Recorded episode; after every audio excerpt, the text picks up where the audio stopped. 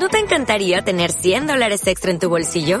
Haz que un experto bilingüe de TurboTax declare tus impuestos para el 31 de marzo y obtén 100 dólares de vuelta al instante. Porque no importa cuáles hayan sido tus logros del año pasado, TurboTax hace que cuenten. Obtén 100 dólares de vuelta y tus impuestos con 100% de precisión. Solo con Intuit TurboTax. Debes declarar para el 31 de marzo. Crédito solo aplicable al costo de la presentación federal con TurboTax Full Service. Oferta sujeta a cambios o cancelación en cualquier momento. Hola, muy buenos días. ¿Qué? ¿Has visto la que se está liando por Irak? Que si primero lanzo un dron con pepos y me cargo un jefazo iraní, que si ahora estos responden con una lluvia de cohetes a una base americana. Bueno, bueno, bueno, bueno. ¿Estás preparado para la tercera guerra mundial? ¿Caerá el lunes como predijo Blas Drezo? Pues si quieres entender por qué leches están pegando Estados Unidos e Irán, estás de suerte. Dentro explicación de por qué se odian estos dos países versión 2020 a toda leche.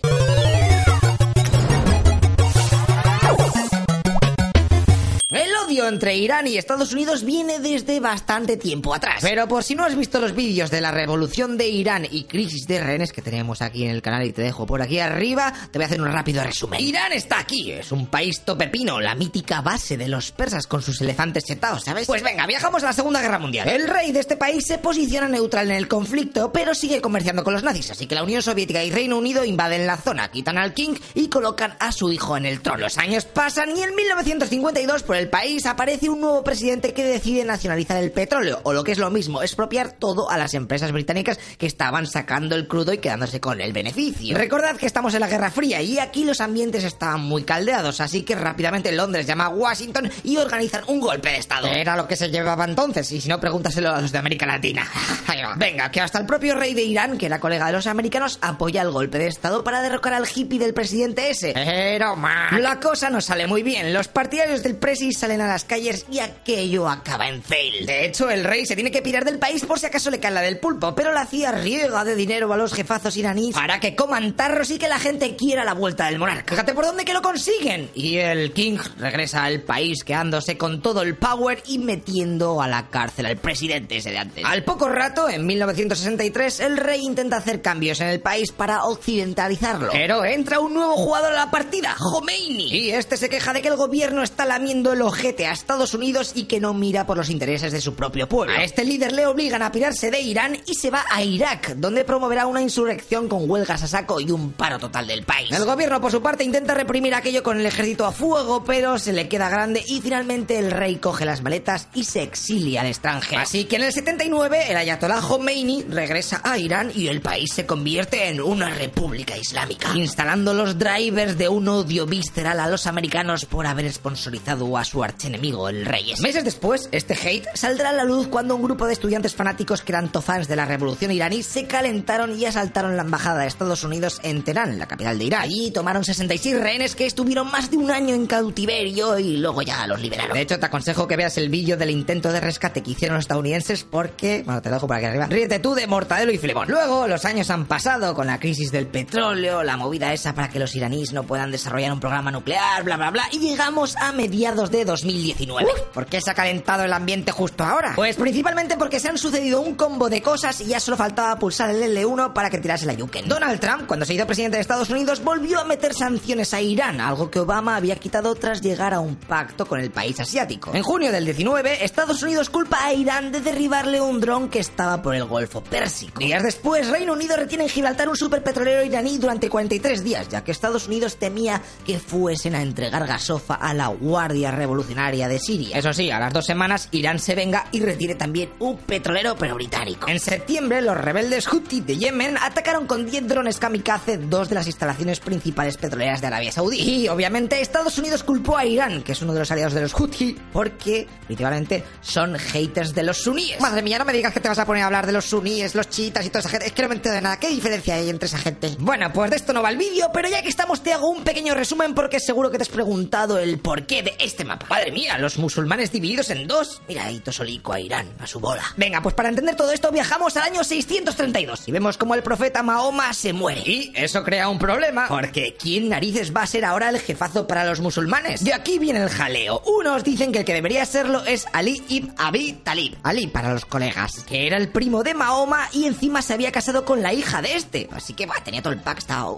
todo cerca. Así que chavales, acaban de nacer los chiitas, que significa algo así como los partidarios de Ali.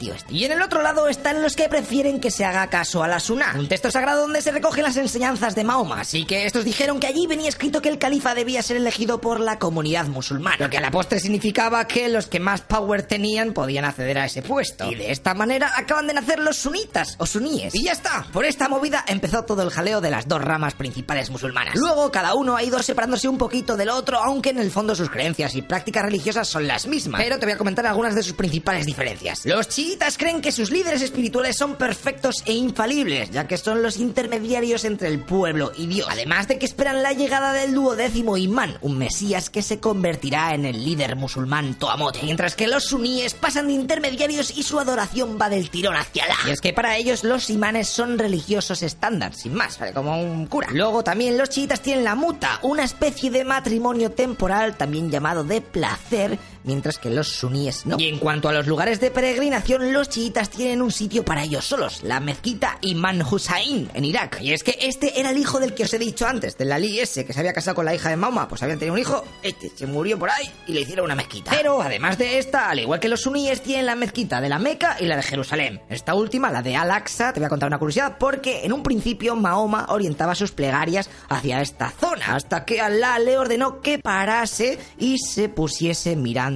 hacia el cubo, o Kaaba, que está en la Meca, del cual, si queréis, ya otro día os hago un vídeo explicando qué hay dentro y por qué es tan sagrado para los musulmanes. Vale, vale, vale, vale. Creo que estoy aprendiendo demasiadas cosas, pero bueno. ¿Me puedes explicar ahora por qué leches están pegando Estados Unidos e Irán en Irak? ¿Eh? ¿Es el único mapa del server o qué? Pues todo tiene una explicación, my friend. ¿Os acordáis de Saddam Hussein? Ah, como para no olvidar ese bigote. Pues flipa, él era suní. Y la verdad es que aquel país siempre ha sido bastante colega de Irán y chi. Así que cuando llegó Estados Unidos con sus tanques y movidas y se cargaron a Saddam, pues dejaron un vacío de poder que flipas, haciendo que la mayoría chiita llegase al gobierno. Y claro, aquel lugar se convirtió en un campo de juegos para los dos bandos, chiitas y suníes poniéndose atentados unos a otros día sí y día también. Pero lo que pasa ahora es que por si éramos pocos, ¡pum! parió la abuela. Acaba de aparecer el Estado Islámico, Daesh, ISIS o como quieras llamarlo. Que son suníes y están locos. Los muy tunantes estaban haciendo poco a poco con el control de importantes zonas de Irak, así que en 2014 el gobierno de este país pidió ayuda. Su vecino Irán rápidamente cogió el teléfono y mandó a la Guardia Revolucionaria iraní para ayudar a Irak. Estados Unidos, que también estaba con un gran contingente en Irak, empezó a ver cómo ciudades eran liberadas gracias a las operaciones iraníes en suelo iraquí. Y la tensión volvió a surgir. Aunque ahora, como tenían un enemigo común, pues tampoco tenían tiempo para matarse los unos a los otros. De hecho, en varias ocasiones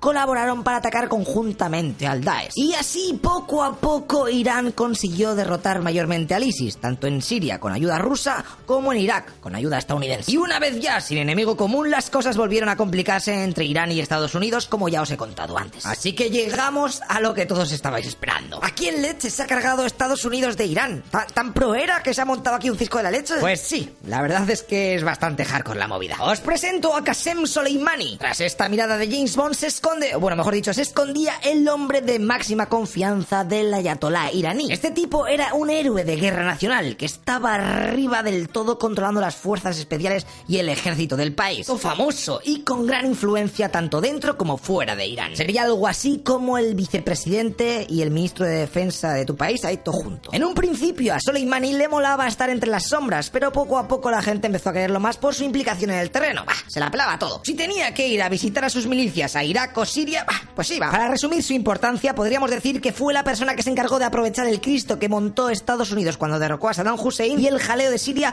para hacer que la influencia de Irán en toda aquella zona fuera muchísimo más bestia. Fue todo culpa suya, chaval. Y esto nos lleva a lo que pasó a finales de 2019, cuando un grupo de manifestantes milicianos iraquíes pro-iraníes asediaron la embajada estadounidense en Bagdad. De hecho, consiguieron traspasar el muro exterior del recinto, pero acto seguido los marines estadounidenses petaron todo de gases lacrimógenos y la peña se retiró. Toda esta gente lo que estaba haciendo era pedir la retirada de las tropas americanas del país, de Irak. El gobierno americano dio por hecho que aquel ataque había sido ordenado por los jerarcas iraníes y a por el más pro que fueron. Vale, sin corte alguno. En la primera semana de 2020, Trump da luz verde a la operación. El líder iraní Soleimani acababa de aterrizar en el aeropuerto de Bagdad. Su comitiva y él se montan en dos coches y se piran de allí. Y a los pocos segundos, un dron estadounidense que estaba viendo todo cual Call of Duty lanza varios misiles impactando con una precisión milimétrica en los vehículos. Los siete muertos instant. Madre mía, toda la racha, un poquito más y ya puede sacar a los perros. Obviamente, aquel ataque dejó toloquens a los iraníes y a gran parte de la comunidad internacional. ¡Hostia, la que se va a liar! Así que Trump salió a la palestra y relajó a todos diciendo: We took action last night to stop a war.